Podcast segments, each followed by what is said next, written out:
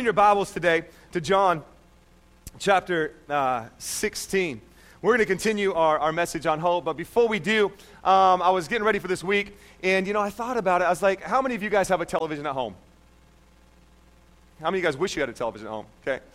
All right. Well, you know, most of us probably have at least one, probably two, maybe one for every room. I, I've been to some houses, and there's some in the bathrooms, you know, sitting right there just where you can see it from the toilet. And I'm like, how much time do you really spend in there, you know? I've been to one house, I kid you not, and there was one that you could literally, you could watch it while you're in the shower. Does anybody have one of those? Somebody's like, that is awesome, you know? I could, you know, we, we, all, we all have televisions. We all grew up on, on television to a certain degree. I mean, come on, it's the best babysitter in the world, right? Just kidding. And uh, so we all have television. We all, and you know, I was thinking about when there's that certain show that you really liked, okay? And you hear that theme song, all of a sudden it reminds you of that show. And it doesn't matter. You could, you could be a, it could be a ringtone on your phone. It could be something played over the air. You could just be walking by and hear it, and you're like, oh, that's, that's to, that, to that show. And, uh, and so it usually sitcoms, I used to love sitcoms. Let me just show what I'm talking about. Okay, here's what we're going to do. We're going to play a little snippet of, of, of some of the sitcoms. And w- as soon as you know what it is, you just, you just shout it out. Okay? Go ahead. Let's play the first one.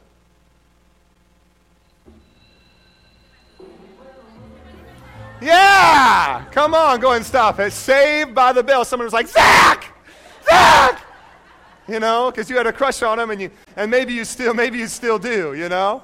and uh, he's saved, saved by the bell. And you remember that, and you're like, wow, yeah, saved. Now every episode is running through your mind right now. You're like, yeah, Zach, he's so dreamy, you know? Okay, uh, let, us play. Let's play the next one. Just shout it out when you know it.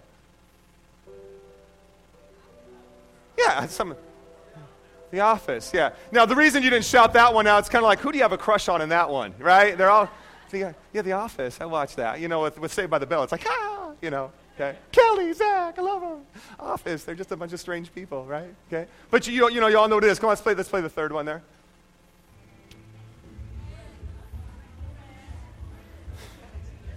Okay, there's some, the, the excitement level is getting less and less and less. Some of you are still off in dreamland now, okay? Uh, what's the other guy? Mario, right? In, in Saved by the Bell, the little buff dude, right? See, some of you guys are in dreamland right now. Slater, yeah, Slater. Screech, yeah. Yeah, the last one is friends. Now, now the reason you didn't want to you didn't want to yell that one out in church because you're like, is it okay to watch that one? Right? I mean, everybody's sleeping with everybody, and right? Is that the same show? We thinking about the same? Right, friends? Okay. So yeah, you most of you got that. One. Let's play another one. We got one more here.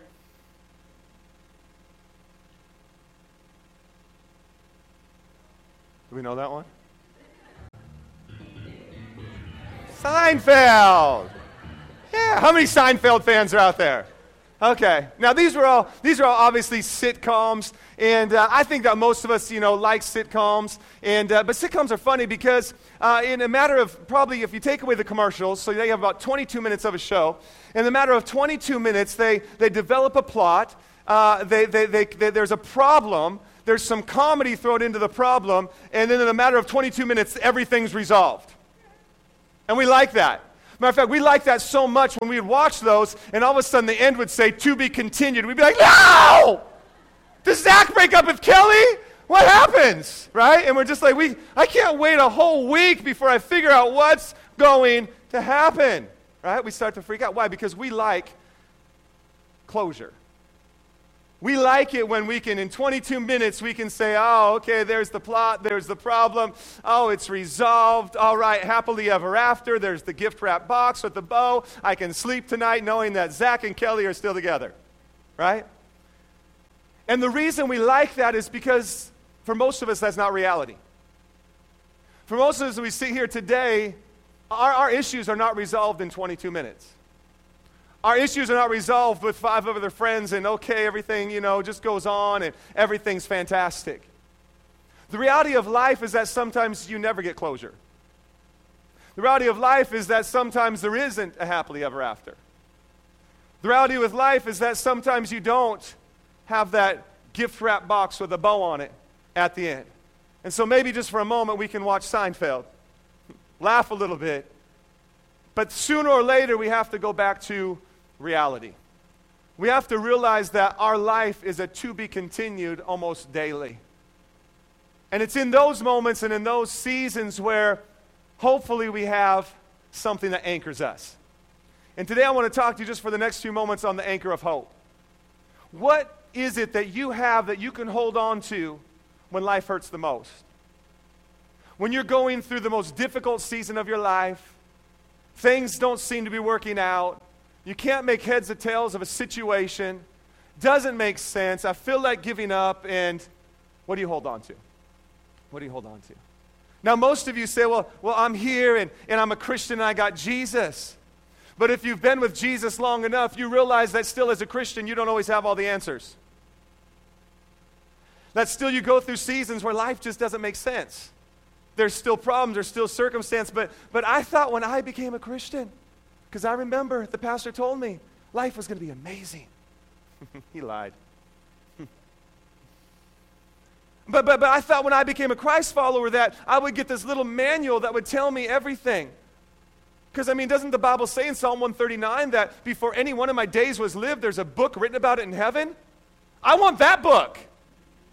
Right? I want that one. I want to know am I going to have enough money tomorrow to pay my mortgage? Where's that at in here?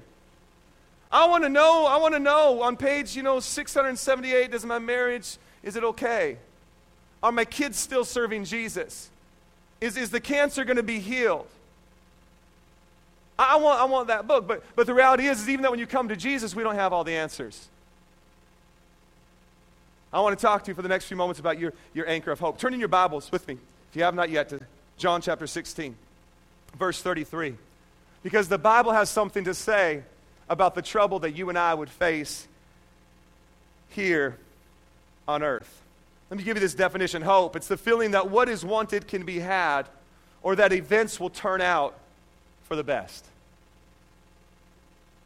Hope, it's the feeling that what is wanted can be had or that events will turn out for the best.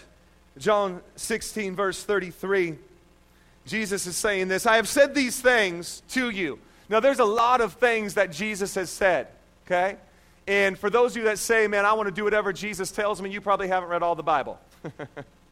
Because he said a lot of stuff, and they're like, whoa, I don't know if I but he comes to this conclusion and he says, I have said all of these things leading up to this moment. Here it is that in me you may have peace. Now, if he just would have put a period there and stopped it, it would have been fantastic. But then he goes on and says this In the world, in other words, in this life that you're living now, in this world, right now at this present moment, you will have tribulation. We like the last part. Let's rewind. That in me you may have peace. Whew, that'd be great. Have peace. I'm a Christian. I'm a Christ follower. But he goes on to make this statement. It's what we're talking about today. In the world, you will have tribulation. In other words, you will have trouble. But take heart. I have overcome the world. I like that part again. But take heart. Jesus has overcome the world. Let's pray. God, we thank you for your word today. God, I pray that your word would speak to us in the next few moments that we have together. In Jesus' mighty name. Amen. Amen. In this world, you're going to have trouble. You're going to go through some stuff. Now, here's the thing the Bible uses the word tribulation. Now, just go home and do a word study on tribulation, okay? Because what some of us classify as trouble isn't trouble. My car won't start. Oh, man! The world's ending. No, you just go and jump in your second car. right? Right? Okay? Oh, I must have I must have put on some weight. My jeans don't fit. Oh man! Okay. And sometimes we have a way of blowing things out of out of proportion. I know I've done this before. You spill something on your shirt? That's never going to come out. Ben, it's just water. Get over it, you know? Y'all know what I'm talking Am I the only one, you know? And we have a way of blowing things out of proportion, you know? And, and it's really not, that's not what the Bible's talking about. The Bible's talking about big time trouble. The, the Bible's talking about when you get to that place when you don't have the answers, you don't know how this is going to work out. You don't know how it's going to resolve. But sometimes we make trouble out of the littlest things. We, we're flying out to uh, Portland last Friday, and we show up at the ticket counter. And uh, my, my, my, wife checks in, Tranika checks in, and I come and I'm ready to check in. And uh, I give her my license, and the lady looks at me and goes, I'm sorry, this ticket isn't going to work. I quickly grab my wife and bring her over because she's the one that booked the ticket, and I'm like, help. right? And for some reason, my ticket was booked with my last name both as my first and my last. So Brinkman Brinkman was trying to check in. and so she said, but this is, this is the lady at the ticket counter. She's like, um, this is not your ticket. Yeah, it is. Well, you, you, got, you got the wrong names here. I'm like, okay, well, in my mind, I'm thinking, fix it. That what you get paid to do? Get me on the plane, right? She looks at it and she's just like,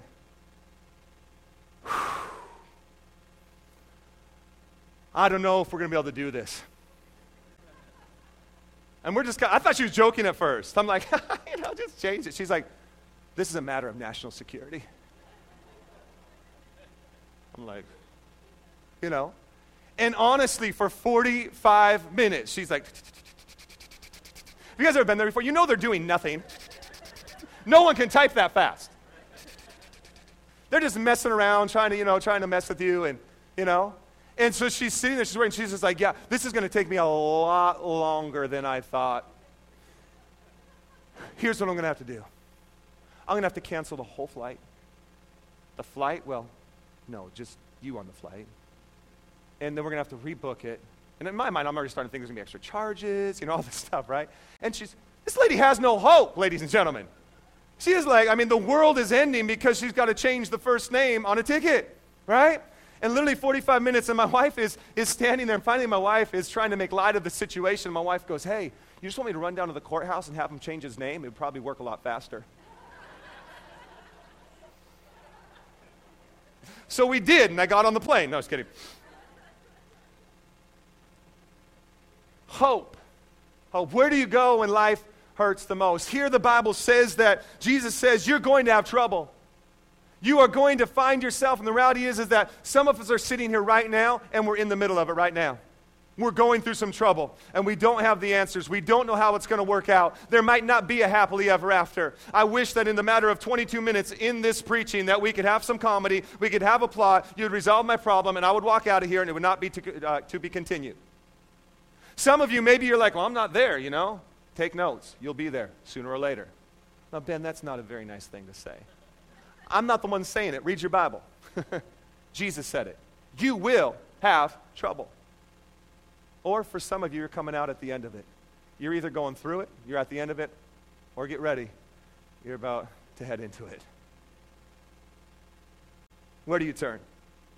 Where do you turn? Three things I want to point out to you in this passage. The first one is this is you'll have trouble. but the second thing is this is that Jesus has overcome your trouble. But take heart, I have overcome the world. Now, think about this scripture. For those of you that have read the Bible, you're thinking, yeah, he did. He, he overcame. He died on the cross. Man, my sins are forgiven. Man, you know, I, by his stripes I'm healed. Man, I can have a greater tomorrow because of what Jesus did. He hasn't done those things yet when he's saying this. He has not yet gone to the cross. He has not yet died for humanity. He has done none of those things. And he looks at his disciples Christ followers, if you will, and says, Hey, I know you're going to have trouble, but take heart. I have overcome the world. But he hasn't done anything yet. What is he saying? He's saying this Your world, chaos. My world, Jesus, it's overcome. There's two opposing worlds the world that Jesus has and the world that we live in. And the key is to be anchored to Him. Have you guys ever been on a boat before? Okay? Now, boats are great when you're just out cruising and whatnot, but there's something that they do, okay, and if they don't have it, you know, moored in a slip or whatever those things are called, they have these things called an anchor. And what's the anchor for? The anchor is dropped and it's there to keep you in one place. That anchor is dropped and it connects so that when wind comes and waves come, you won't be moved this way or that way, but you'll stay there. Trouble is like those winds and those waves that come, circumstance that come against us. And if we are not anchored, we just get blown with the circumstance, the problem. This is what Jesus is saying. Hey, the trouble's coming, winds are coming, storms coming, but take heart. I have overcome the world. What's Jesus saying? He's saying, there's something in me that needs to be the anchor of hope so that no matter what you're going through, whether you see the happily ever after or not, whether you make it to the other side, you're going to be okay. You're going to be okay you're going to be okay. Because here's what I've realized is that God doesn't always take away the storms, but He keeps us secure in the storms. And oftentimes it's what we learn as we go through those storms that can do something even greater in our life. The third thing I want to point out in this passage right here is this is that we have Jesus to take heart in and to find peace. We have Jesus to take heart in and to find peace. I want to talk to you about the anchor of hope. Turn your Bibles to Hebrews 6, and we'll close with this passage. Anchor of hope. Hebrews chapter 6. See, a lot of people, and I've seen this, a lot of people, they want to just believe that there is no problem. I just say no to the problem. Talk to the hand. There is no problem. Okay? I've tried that route, ignoring the problem. Doesn't work. Doesn't work. Tried the, I've tried the theology where we just say, just say no to it. Or there's the other part of that where people just accept it. Yeah, I'm just going to accept it. Bad things are going to happen. Let them happen to me. I'm just going to accept it. But what Jesus is saying here is you don't have to do either one. What you can do is take heart in me. You can be anchored to me. And although bad things will happen, you don't have to be swayed by them as long as you're anchored to me. Let's look at this real quickly. Hebrews chapter 6, starting in verse 19. We have this as our sure and steadfast anchor of the soul, a hope that enters into the inner place behind the curtain, where Jesus has gone as a forerunner on behalf, having become a high priest forever after the order of Melchizedek. Verse 19, once again, we have this as a sure and steadfast anchor of the soul, an anchor of hope. An anchor of hope. What is he talking about? It goes into the next verse in verse 20 and it starts talking about this. It's talking about the cross. It begins to paint a picture of the high priest, Jesus, dying on the cross for you and for me. What is the Bible telling us? The Bible telling us this this morning that the cross of Jesus is our anchor of hope. That when things don't work out like we want to, circumstances seem to arise, that we can look to the cross and there find hope. There find hope. Why is the cross the anchor of hope? First, the cross is the anchor of hope because number one, at the cross, I see that God loves me. I see that God loves me. John 3:16, for God so loved the world that he gave his only son. Whoever believes in him should not perish but have eternal life. For God so loved. When I look at the cross, I see that God loves me. Said, Ben, why is that important? Because when I'm going through a tough time, when I'm going through a circumstance that, that is just outside of my control, when I feel like giving up hope, when I feel up, like giving up on God, I can look to the cross and there I'm reminded wait a second, God loves me. And if God loved me enough to send his son Jesus to die on the cross for me, then surely he loves me enough to keep me anchored through this storm.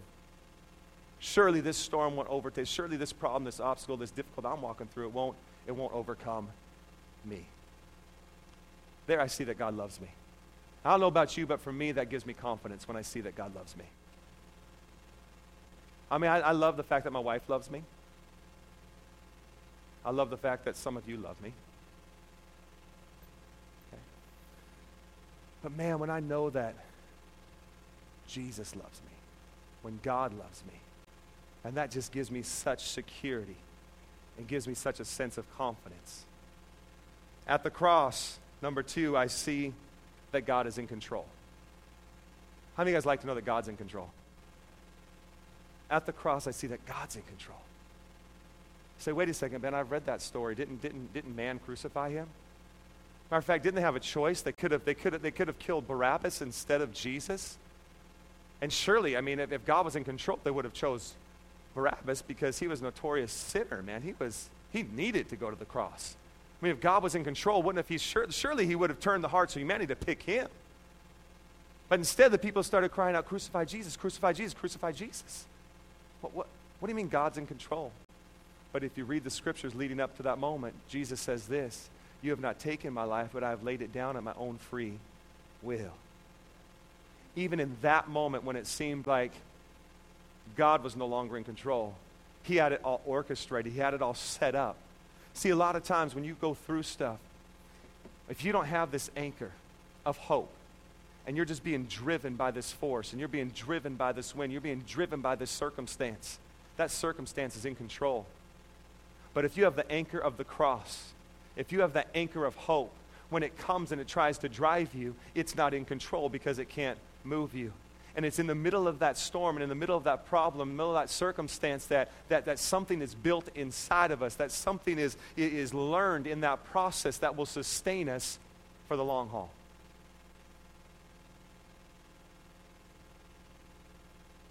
But if we're not anchored, not only do we not have hope, but we get driven and we don't learn. I mean, there are, I mean, going back to this whole thought that I wish we had a manual. I mean, I would love to know what's going to happen next. I love it. I mean, think about it. When, when you're faced with that circumstance, wouldn't it be nice just to grab the manual and flip to the, like, okay, it's going to work out. Not a problem. We can make it through this one. I would love that. I love it. But you know what happens in those moments? Is faith is built. Why? Because we walk by faith, not by sight. If I could see that it's going to work out, where would faith be?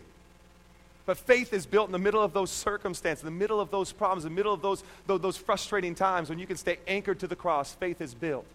So now, when you go through the next storm, I remember I got an anchor. Are you with me this morning? Lastly, lastly, number three, at the cross, I see God can use the worst for eternal good. I see that God can use the worst of circumstances for eternal good. The worst in your life, when you're anchored to the cross, can be used for eternal good. Your eternal good? Absolutely. know that old saying, what doesn't kill you will only make you stronger? I hate that saying. but it's so true. And it works something inside of you, but here's the thing it's not only about you, it's not only for you, but it works eternal good for somebody else because now the Bible says this to be ready to give a reason for the hope that lies inside of you. It's like this. It's like when, when I found out my mom was going through, had cancer. And man, that rocked our house. But yet we could be anchored to the cross of Jesus.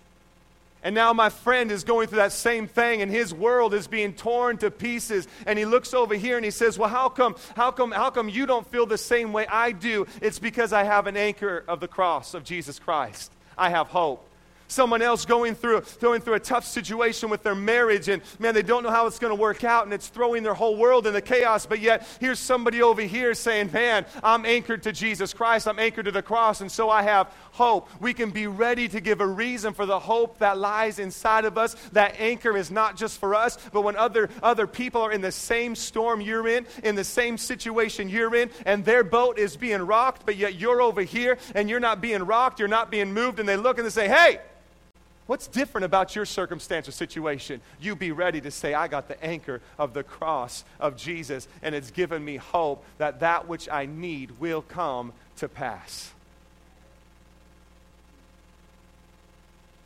Where do you turn when life hurts the most? What do you have in your life?